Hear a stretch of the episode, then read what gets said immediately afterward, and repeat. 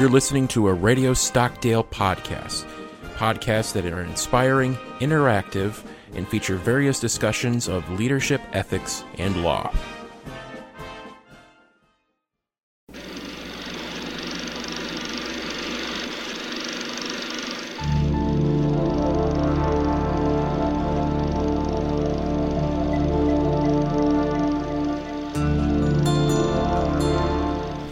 Welcome to Philosophy at the Movies, a podcast where we discuss themes in the history of philosophy through the medium of films.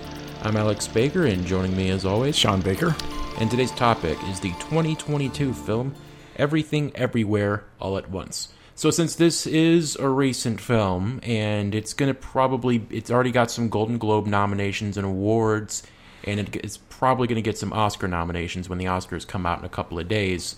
So, I'm gonna, we'll, we'll throw a spoiler warning for those of you who don't want to, who haven't seen it yet. Yeah. But um, this is a film. It follows a woman named Evelyn. Evelyn is a Chinese immigrant in her fifties or 60s She lives. She runs a laundromat, and she has a little house area behind the laundromat where she lives with her husband Waymond and a daughter named Joy. And she also takes care of her elderly father. And the, the, at the time the film is taking place, she's preparing for a Chinese New Year party, I believe, at the laundromat, inviting even their regular customers to come along. And she is they're also being audited by the odd IRS, a, a IRS agent named Deirdre is overlooking that and they're getting sort of everything together they're practically every receipt they have that has something to do with their business they have to bring it with them and go to the irs because making sure that the audit goes okay mm-hmm. while they're in there she has a strained relationship with Waymond. She's always busy. She doesn't have time for her husband and we see the, Waymond is carrying a paper for divorce. Mm-hmm. And he hasn't talked to, to her about it yet, but he's looking like he's going to try to do it. And she's also strained from her daughter Joy. Um, Joy, Joy is lesbian. She is in a relationship with this other woman, and the mother is sort of put off by it, and she doesn't want her father to know about this. So when she introduces her, she's about to tell her to come out to her uh, grandfather, but then she says, "Oh no, that's her good friend." Yes. And so all of this is happening, and while they're on their way to the IRS office, her husband Waymond sort of, you know, has the like a robot. His head goes down, he tunes tunes back out, and then he says that he is from a different dimension or different multiverse. Yeah. And a different universe in the multiverse. Yes. Yeah. you- All right. Bear with us here because it gets kind of crazy after this. It gets very crazy. Yes, he says that he, the, the all the all the multiverses are in danger, and Yes. that there is a woman named Jobu Tupaki in this in his universe that is going to basically destroy everything and suck everything into a black hole Right. and and so she and then he get he sort of touches her head and then she gets a look at all the other evelyns Yes. in the world and throughout the thing we realize she has this one because we see evelyn's life is she she was from you know lived in china and when she met waymond he wanted her to go with him to america and that was met with disapproval from her father but she went on. And so she uh, sort of uh, had a strained relationship with her father and they've sort of they have had this laundromat but it hasn't been going particularly well. They're kind of just making ends meet. And she's always has this frustration because we when they have the IRS meeting that there's all these things that she wanted to do like singing or all the or do acting or all these other things that she just n- couldn't do or just Right. a, un- a lot of unresolved dreams but Yes. she has this review that in one world she did not go with Waymond she stayed at home and she became a kung fu master Yeah. Yeah. and uh, because it's because this actress is Michelle Yeoh, and this is she's done it. If anybody knows anything about martial arts cinema in Hong Kong, she's a huge star. Most notably, Crouching Tiger, Hidden Dragon, but she also goes back to the '80s. She did stuff with Jet Li and Jackie Chan and all these other great martial arts, and she did as, uh, tons of cool, crazy stunts. I mean, you watch those movies. I don't know how the heck she was able to do that and not break all her legs. Yes. But so in that world, she's a huge star. But, but you know, she's almost, she feels happy because now in that world. She's so happy. She even says like, "You should have seen me with that when I left you. Like it was so great." Mm-hmm. And then throughout this thing, the other Waymond who's trying to convert, he keeps coming back and tuning out and Right. trying to warn her. And it's revealed that Jobu Tupaki is in another universe her daughter Joy. Yeah, and in the Alpha universe, I guess you, we should make Yeah, this clear. Um, in the Alpha universe, uh, uh, it was the universe where uh, the people, um, I guess, on that that universe's planet Earth, were the first to discover what they called verse jumping. Yes. which is the ability to jump uh, across uh, these parallel universes and and at least live temporarily within your uh, twin, as it were, in that universe, right? you have to- so. Evelyn learned how to do it quite well in the Alpha universe. She, if I'm not mistaken, she ended up dying in that universe. She she was dead, but Yeah. before she died, she really pushed her daughter Joy very hard to do it too. And this is what has led Joy to some sort of a existentialist crisis or something because she got to the point where she could, I guess, simultaneously live all the the joys lives in all of the multiverses all at once. Which basically means that every conceivable life she has experienced. Uh, uh, as long as it's logically possible, she's lived it. And this has led her to, as she puts it somewhere in the film relatively early on, to think, well, you know, if if if all of these uh, uh, possibilities are are in fact actualities, then it really doesn't make any difference which one you do. So it leads her to be becoming very depressed and uh, um, feeling like there's no value in the world. Uh, you know, if it's so easy to just do whatever you want, it's kind of curious. I think it's it's it's a little bit of a, a curious uh, thought experiment here, in that it's a, a family related to uh, one we've talked about in the in the past with some other films, the the Experience Machine, where there's a simulation, and you have the ability to jump in that simulation and, and literally live whatever life you want to live. And one of the dangers that was seen with the ease with which you can do that is you become somewhat like a, a maybe a, a drug addict becomes after having used drugs for so long, and um, or somebody that uh, finds life far too easy, maybe because they're extremely wealthy, and it just kind kind of becomes like a game, and that's all it becomes. Um, and she seems to have reached that kind of a point. Joy has. And she's so depressed that she wants to destroy the multiverse Yes. using, and I'm sorry I'm jumping in here, but uh, using the uh, the everything bagel, which just Everything cracks me up, which is basically a black hole as far as I can tell. She's Yeah. She says she throws basically everything into this bag. All the frustrations and anger she's had in her life, she just throws it into that, and she's just hoping that everything gets sucked into that bagel. Yeah, And after a while, Evelyn becomes just fine, whatever. She thinks she gets frustrated after a while. She tries to do it, but then she realizes, well, nothing matters anyway. This is going to happen. And you know that one after because they're showing the party, but she still hasn't done the IRS audit and done anything. So uh, Deirdre, the accountant woman, is coming right there to basically seize all her assets.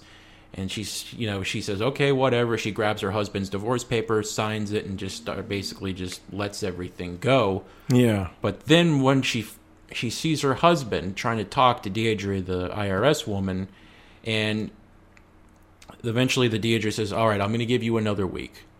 Your husband, you know, sort of told me what you're going through. I lived through the same thing. I was, you know, I had a meltdown when my husband wanted a divorce. So, uh, and then she sees because she's always dis- had a dislike for her husband because she blames him for not, you know, for her failed dreams. But she sees her husband as sort of meek and weak yeah, but they ha- she has this conversation in the one world where she left him and became this big actress and he says you always think that i'm weak you know that you see the world as bad and he's like well i live the same things you do so i know i'm not i'm not blind to all the terrible and misery in this world but you know he's he has this positive outlook, try to make things better. Mm-hmm. And she realizes that he is Waymond is strong in his own way. He looks at things different, and there's, there's always these big fight scenes with all these people. Because the thing is, when people lock into dimensions, they have to do some absurd random act, like one to jump eat- into like- another universe, like, right? Yeah, like uh, like eat what was it like eat uh, lip balm Yeah. or some weird stuff. And always something crazy like give yourself four paper cuts. so they're all about to fight, and so it's your typical fight scene. But she fights as Waymond, which is a really funny scene. She helps them in some way, like Yeah. two. There's two uh, hench, like a henchman and a henchwoman. She brings them together, and like they, you can see wedding bells, and they get Yeah. married Yeah. she finds this perfume spray, sprays it in the guy's face, and it reminds him of his wife who passed away. And she does that with every person. Like Yeah. one guy has neck problems, so she just hits him in certain ways. His Right. neck With karate chops. Yeah. Yeah. And then so then she finally, you know, she changes her view and she reaches out to Joy, and she, you know, in all the worlds, and then she, you know, in the one world she, you know, uh, comes to her grandfather and says, "My daughter's a lesbian. This is her girlfriend." Yes. And she thinks it made's right, but Joy still pushes her away and says, "Just let me go." But then when you know she still talks about her, you know, her nihilism, and then, but at the end, Evelyn says, "Yes, the world is meaningless. It's crazy, but it's sort of it's." You know, you still it's that's not a bad thing. That can be a good thing. It means we can do what we want. We can, you know, do be happy and do all these things, and that gets the reconciliation. Jobu Tupaki in that world, sort of, you know, the the bagel has now somewhat been destroyed, and then you can see sort of order balanced. Um, she even reconciles with Deirdre, the, the the IRS woman. They have a sort of reconciliation, and at the end, they've it's the next day. They're going to the IRS. Things are much better. The Deirdre says, you know, this is much better than it was yesterday. We're making serious progress. And at the end, Evelyn kind of hears all the voices of all her other multiverses, and she say, "They say, are you with us?" Like, yeah, I'm here now. And that's Yeah. the movie ends. And this, this, it, She has chosen to live only in her home universe at that point, and she's satisfied with it too. Mm-hmm. And I think the the and there's a reconciliation between her and Waymond as well. And yeah, they don't get divorced. they don't get divorced, and the reason being that um, even though he appeared to be weak and wimpy and so forth, uh, he actually had, a, a- as it were, a, a better strategy to deal with the uh, the existential crisis than Alpha Waymond had, um, and, and that is to, uh, uh, as you said, recognize the uh, absurd elements of the multiverse.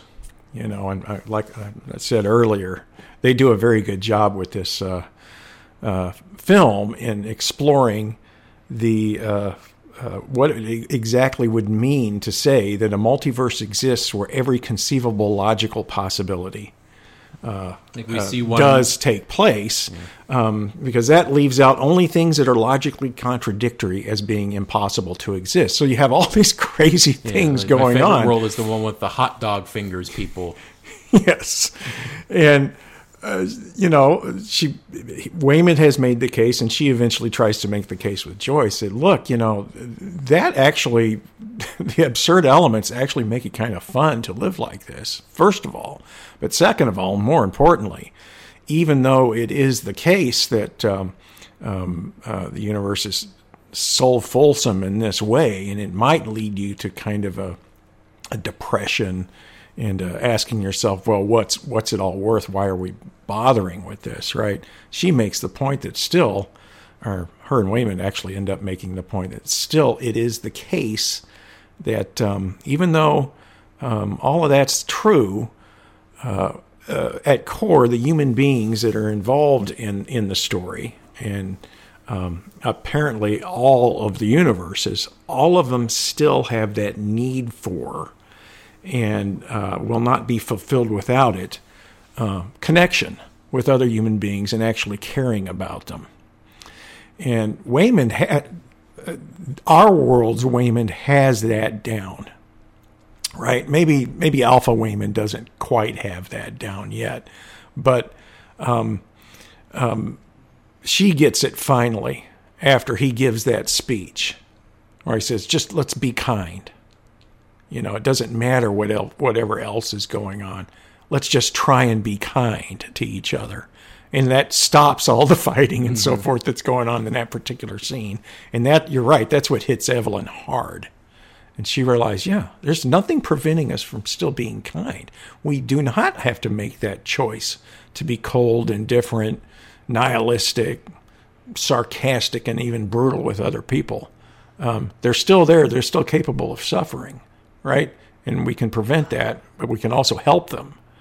And she has that relatively quick turnaround at that point and decides not to go into the black hole donut or sorry mm-hmm. black hole bagel with joy um, um, it's a it's a different reaction to the the uh, absurd fulsomeness of this the metaphysics in this in this universe but it's just as plausible as the more nihilistic one um, they, they, do a great job with this you know a, a, a, and, and I just looking at it, um, having having uh, uh, done my PhD work at uh, Wayne State University in Detroit, which is a, program that was heavily analytic in in nature, um, which means they, they, they, concentrated a lot on some um, um, mathematical logic and the interpretations of this. Well, it brought to mind um, uh, some of the some of the uh,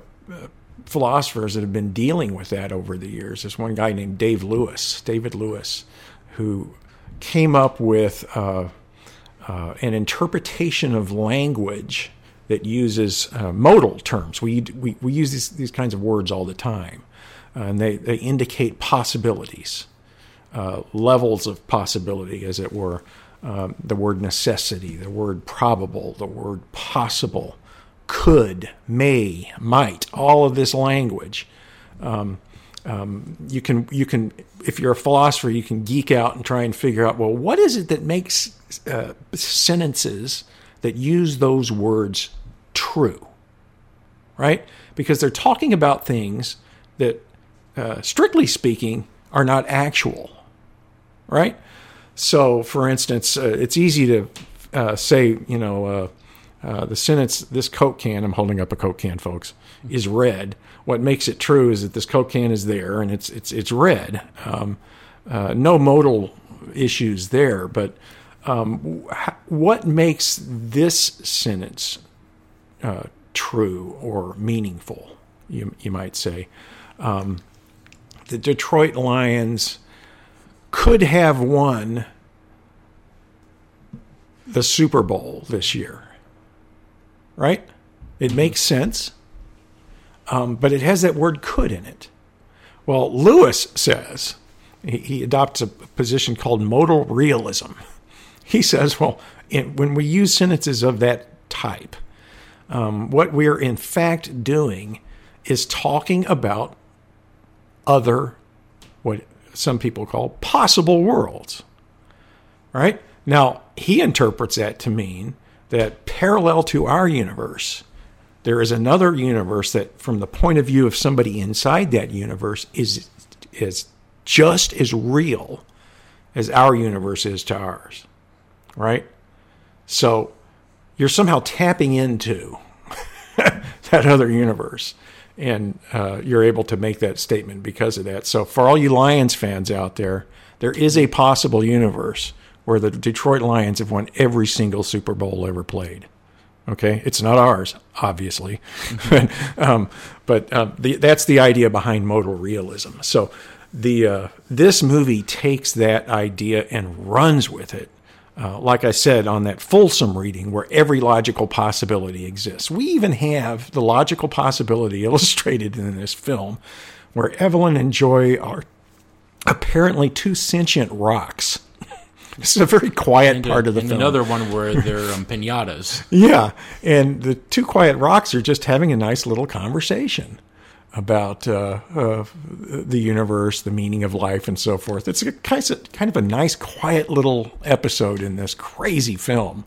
Um, and uh, you know, there are other ones like you said with the hot dog fingers. There's a little send off of 2001 there with the apes, with they have these hot dog fingers. It's hilarious, but all of these are logically possible worlds.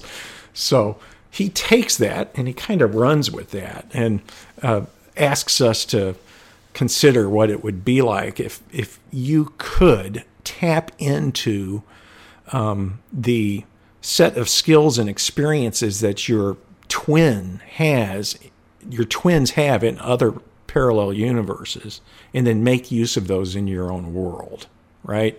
And at first, it's very empowering, right?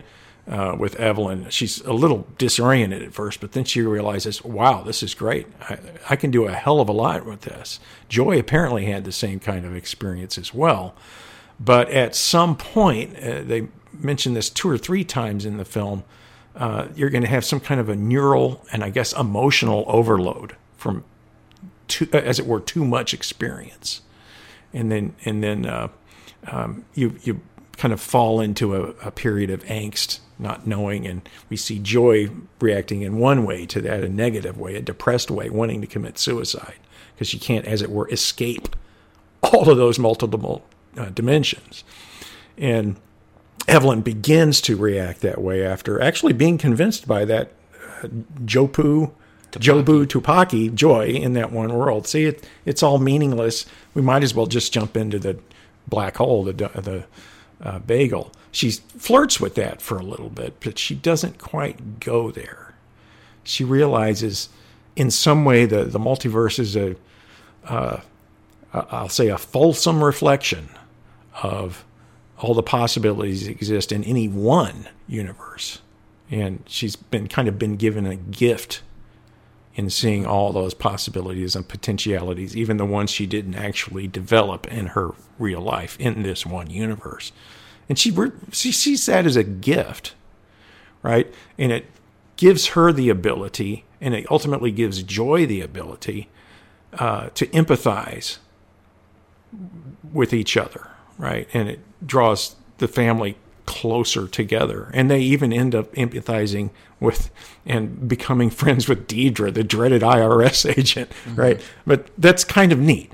Uh, yeah, because there is a yeah. good conversation she has with Deirdre where Deirdre lets her kind of lets her off the hook, saying, you know, I went, you know, when my husband, you know, uh, gave me divorce papers. You know, I crashed my car through the neighbor's uh, living room or something along the lines. But she has this line of, the world, uh, pardon my language, the world needs cold-hearted bitches like us, or something like that. You yeah. know, it's okay if we're not liked, but we need somebody like us.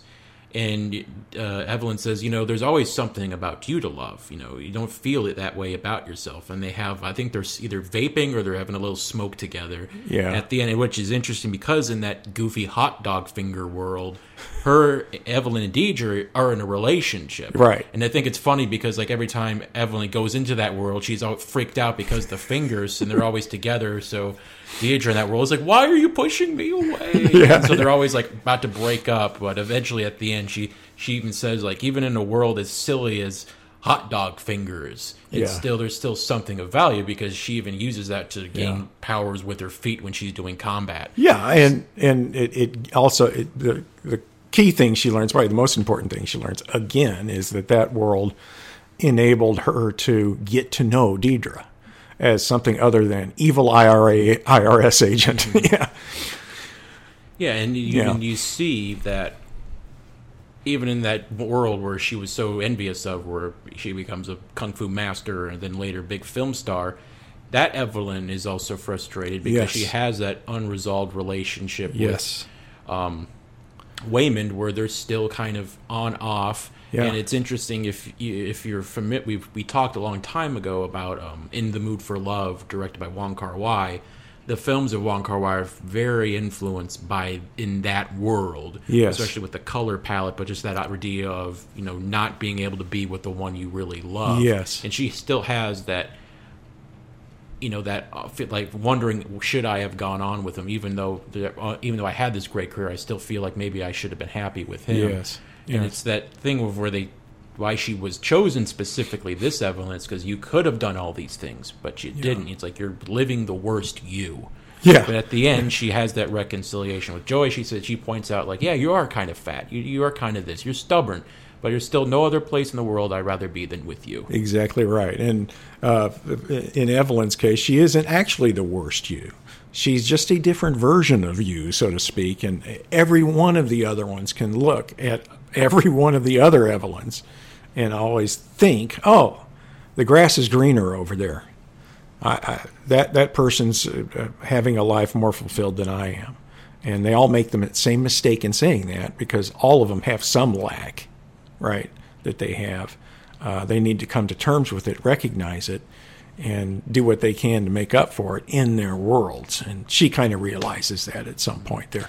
Even in another funny bit was because she's talking about how the brains are being controlled. She was comparing it to the movie Ratatouille, the Pixar film, but she confused it with Raccacoonie. Raccacoonie. There's a raccoon instead of a rat. Yeah. And, but in this world, she's working with the chef who has a raccoon under his hat, showing him how to cook. How to cook, yeah. And the funny thing is that the raccoon is singing the sing, is singing is ra- voiced by Randy Newman. Randy so it's like they Newman. got the wrong Pixar movie, Right. So that's hilarious. Yeah. But at the end, where she's jealous because they're saying, "Oh, why do you, can't you be more like him?" Yes. because nobody believes he has a raccoon under his hat. Yeah. When she's going through that nihilistic phase, she grabs the hat.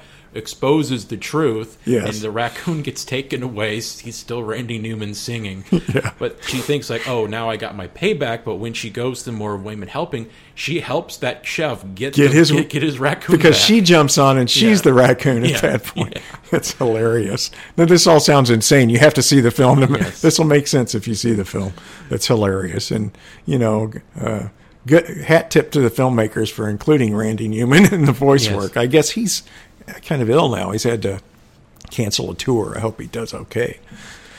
But you bring about the filmmakers. This is uh, Daniel Kwan and Daniel Scheinert. Daniel Kwan is Asian. I don't believe Scheinert is. No, probably But not. um, they uh, like if you've seen familiar with their other films, they did uh, the the Swiss Army Man was the first film they did together, and that's a very absurd take, but it has a lot of deep themes. But uh, it's even through this film because it's just like so quick and fast paced. And Oh, my goodness, yes. choppy edited with jumping all this place, and like you'll hear a snippet of like five ten seconds of a song, and then it'll do another f- snippet of five ten seconds of another song that is actually uh, uh, Daniel Kwan who has ADHD, so you can almost see him like reflecting that onto his film. Where it's, a lot of the criticisms of films you could say is over edited. It has too many cuts. They say oh it's like ADHD style editing. Like you could say this film has ADHD style editing, but Oh, yeah. it's not a criticism. It's actually a compliment. It's a reflection of what it would be like to live in, in, in a way where you could jump into these other you would you would of necessity have ADHD in that in that kind of a situation. It'd be very hard to take, and you can see Evelyn getting distracted by at when she jumps into a particular world to make use of a particular skill, particularly the kung fu world, um, or, or the world where she's a kung fu star and a, a, a martial arts master. She wants to stay there. You get distracted. You forget that you're you've got a job to do. And hey, you know, I'd be surprised if not everybody had ADHD if the world if the world was indeed like this and we all were kind of stuck with this ability to, to do this or even look into those worlds. Even if you couldn't tap into the skills just looking into them you you would tend to be sucked in and forget about what you were doing when you first jumped in. So interesting, and maybe that is a reflection in what it is like to have ADHD. Because uh, you know we've all we've all we've all had those kind of issues with attention and distraction and so forth. And I think uh, in a way, um, modern media environment tends to do that too. People with their smartphones, with their computers. Um, all this stuff is very distracting and it doesn't uh, allow you to uh, concentrate on your tasks. So you have to you have to compensate for that in some way, deal with it. And uh, Evelyn ends up getting pretty good at that, actually.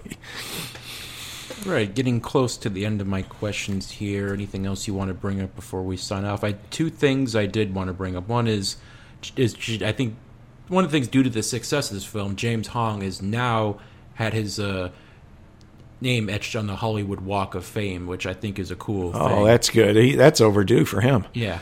And so that was a cool thing. And also, is this is A24 Studios, and this was a huge hit because it it it grossed over a hundred million dollars for a film like this. That's pretty impressive. And this was a film that got a lot of word of mouth. I mean, the fact that it's actually getting Golden Globe and Oscar nominations for a film that came out in March when all the stuff that usually gets the award seasons is stuff that comes out October, November, December, that's really impressive. And so I'm really glad this movie is getting this recognition because it really deserves it. Yeah, and what I have my my kind of parting shot I think is I'm very impressed with the uh, ability of the of the filmmakers to prevent present a world that and or present a story that makes use of the multiverse, right?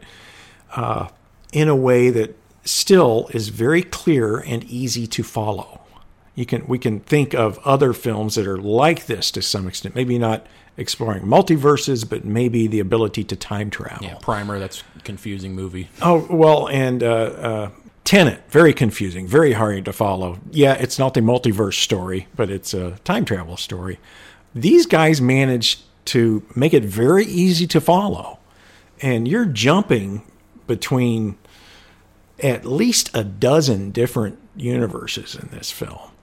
And, and they managed to keep it very uh, clarified, easy to follow. And on top of it, it's just a romp. This is a comedy. Uh, the first I can think of that takes seriously the idea of a multiverse and takes seriously the idea that uh, uh, uh, one of the pills, you, one of the absurd pills you have to follow or swallow if you actually maintain that a multiverse exists is um, having to admit that uh, there are going to be some universes, some of those parallel universes that are kind of farther away from ours that are absurd, are absurd. Um, um, some people that propound the theory of multiple universes and modal realism kind of balk at saying that. No, no, no, they can't be. They have to. They have to be more or less similar to ours. And others say, nope, nope.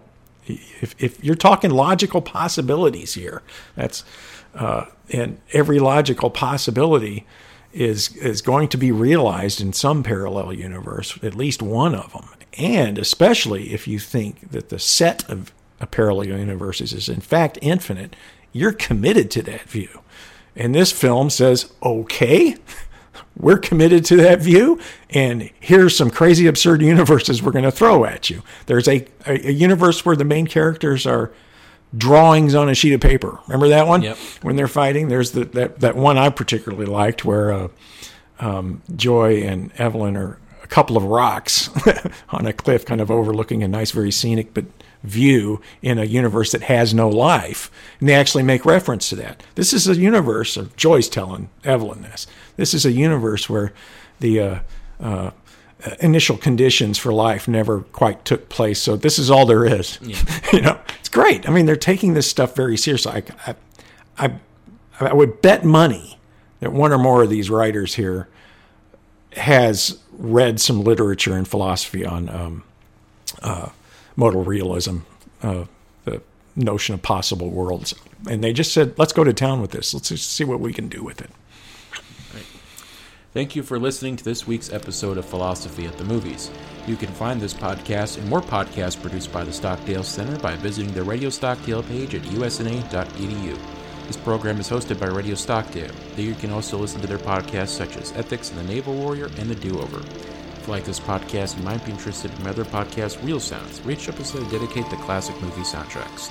That can be found online at soundofcinema.podomatic.com. So until next time, I'm Alex Baker. And I'm Sean Baker. Saying, let's go, Raccacoonie.